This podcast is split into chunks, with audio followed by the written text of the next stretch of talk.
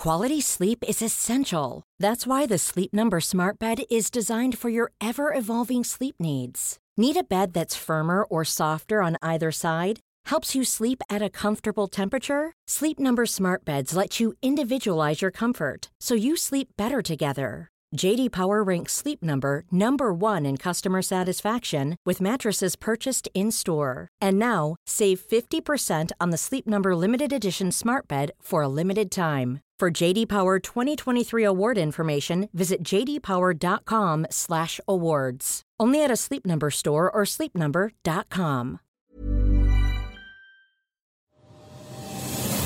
The Chaser Report Global World International News Headlines Update with Rebecca De Unamuno. Republicans are today reeling at the revelations that Donald Trump has paid just $750 federal income taxes on billions of dollars of revenue, which they say is far more than any self respecting millionaire should ever give to the government. Republican critics said that any half competent billionaire would receive money from the government, not pay money to it. A couple who are planning their wedding in South Australia have renamed it a Liberal Party conference in order for their wedding to be exempt from COVID 19 limits on the number of people they can invite. Organisers say the loophole is available to anyone planning a wedding as long as the wedding is powered with non renewable energy and diamond engagement rings are replaced with lumps of coal. God has broken her silence and announced that she is adding an extra page to her biography, The Bible, to specifically discuss the actions of George Pell. Supporters of the Cardinal have long said that only God can pass judgment on Pell. God said that if that was the case, then that's exactly what she would do, and that her judgment of him is that he is a total cunt. That's the latest Chaser headlines. Check out chaser.com.au for more. Now it's time for a wrap up of the news around the world with Charles, Dom, and Nina. Thanks, Beck. Now it's time for International Global News World Roundup. So, Dom and Charles, you might be interested in this story. Um, in Morocco, two giant statues of fish jumping into the air have been demolished. Right. Yeah. I, I mean, I'm interested. I don't, don't want you to think I'm not interested.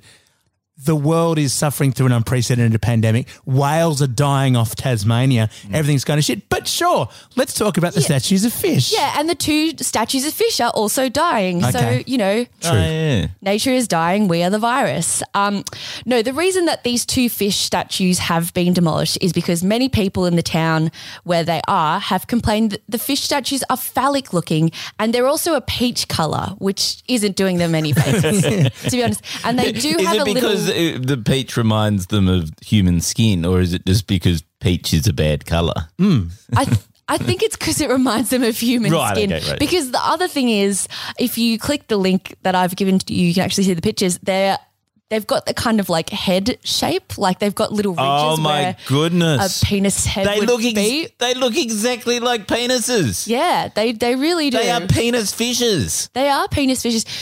You know there are two types of penis fish. I found out. Hmm. Right. There's penis fish. Sorry, this is a very. No, I want to know. I want to know.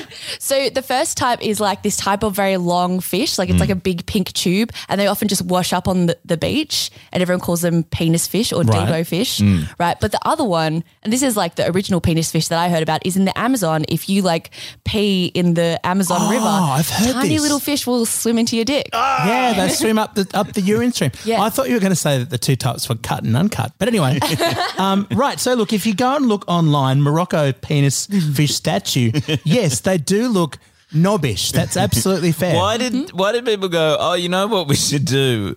We should build a statue of penis fish. Why- I don't know. To be honest, Is it because they colonized Morocco and it's Scott Morrison got involved I, and I wanted to put admire up a this statue? actually. I mean, normally penises are sort of um, disguised as skyscrapers or sports cars or other phallic symbols. These are just phalluses. Like, there's no conceding. It's they've just got a little big cock. eyes. Yeah, they got two little eyes. It's a cock with eyes.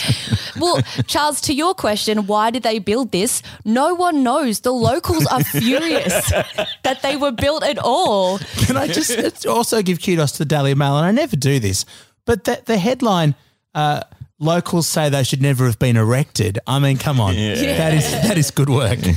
I know the locals actually said there was there would be much better things to spend money on than these penis fish statues. So Right. there you go. But I mean, don't you think having a pornographic fish statue would hmm. bring more people to this coastal town? I want to go. Uh, like top of those, I was going to head to everywhere. Yes, but Dom, you're from COVID's over. You're from Australia. We, we're used to going around seeing big Oh, things in, true. in That's country true. towns. That's that's us. If it was in Australia, it would work, but it's because it's overseas. You don't go.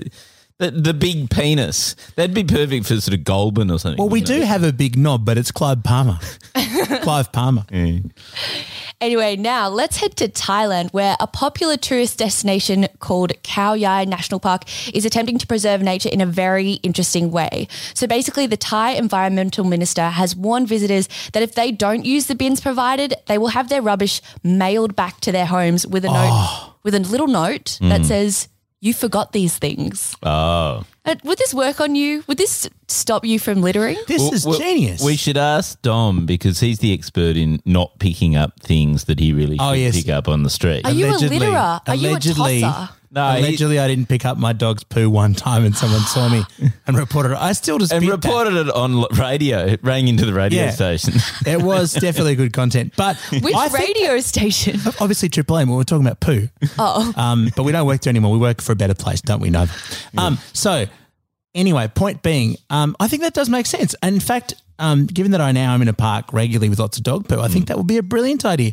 Post it back to the owner. You forgot this. It's sort of like a flatmate thing, isn't it? Mm. It's, it's sort of passive. You forgot this. Yeah, that's what I thought as well. Like, isn't there a nicer, a better way to give them this message? Like, I think this you're is- a fuckwit. I actually think this makes me realise, and not for the first time, that Craig Reucassel's been wasting his time. I mean, he's been trying to shame and educate Australia into, you know, doing better with waste. We just need this. We don't need Reucassel moralising and lecturing. We just need this system. Fuck off, Reucassel. It wouldn't work in Australia, Dom, because it would take about five months to be returned via Australia Post. That's true. Imagine how much it would stink by the time it arrived. I think that you need to have an escalation, like, mm-hmm. just like the flatmates thing. You need to, you know, the first message to be, "Oh, you forgot this."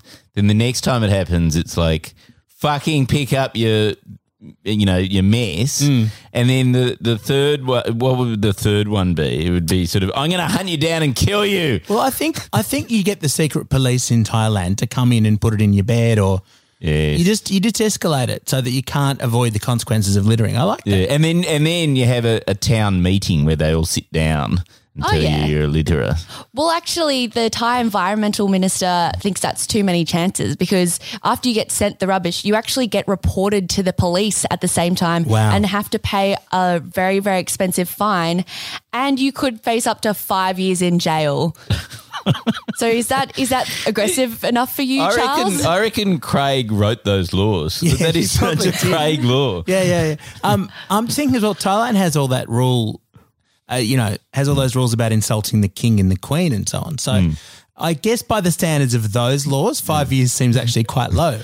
Um, Uh, I, I support this law mainly because Dom would be, end up being locked up for the rest of his life. yeah, but by this by this standard, Charles, as the person who first came up with the idea of the chaser, I think every newspaper we ever printed, all the thousands of them, should be sent back to you with a note saying you forgot these pieces of rubbish. Oh dear. Anyway, that's enough Earth for now, I think. Let's head to the moon. And I know that's not technically in the category of world news, but hmm. It's not the world. it's kind of the world, it's the universe news. Hmm. Anyway, on the moon, NASA has announced that it's looking for private companies to go to the moon and collect dust and rocks from its surface and bring them back to Earth. Hmm. So, in other words, NASA wants to mine the moon. About time. I mean, usually it's the first thing we do when we land anywhere new, rather than the second or the third. I know, but with all this information we have about mining the Earth and its destructive tendencies, I mean, do you think mining the moon is actually a good idea? I don't think it'll ever work because I don't think there's enough child labour on the moon to to create a viable mining operation. Isn't that what most mining operations use? Ch- children or just incredibly poor people who have no Yeah, safety. yeah. yeah.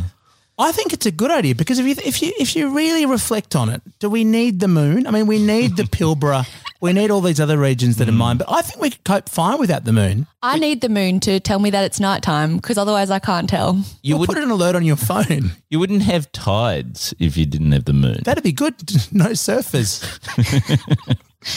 Well, anyway, the NASA administrator, Jim Bridenstine, actually said mining the moon would fully comply with the Outer Space Treaty of 1967. So that means even if NASA from America mined the moon, it would still mean that it was um, that no country would lay sovereign claim to it. But so they don't care anyway. I mean, the, this administration just just to open up the Alaskan like wildlife reserve for mining. Just mine whatever. Mine anything you like. Mine Trump Tower. Well, my only issue is that if America starts mining on the moon, then won't other countries want to start mining on the moon? Yes. And I mean, there have been so many wars over resources on Earth. Mm. I mean, will this lead to real life Star Wars?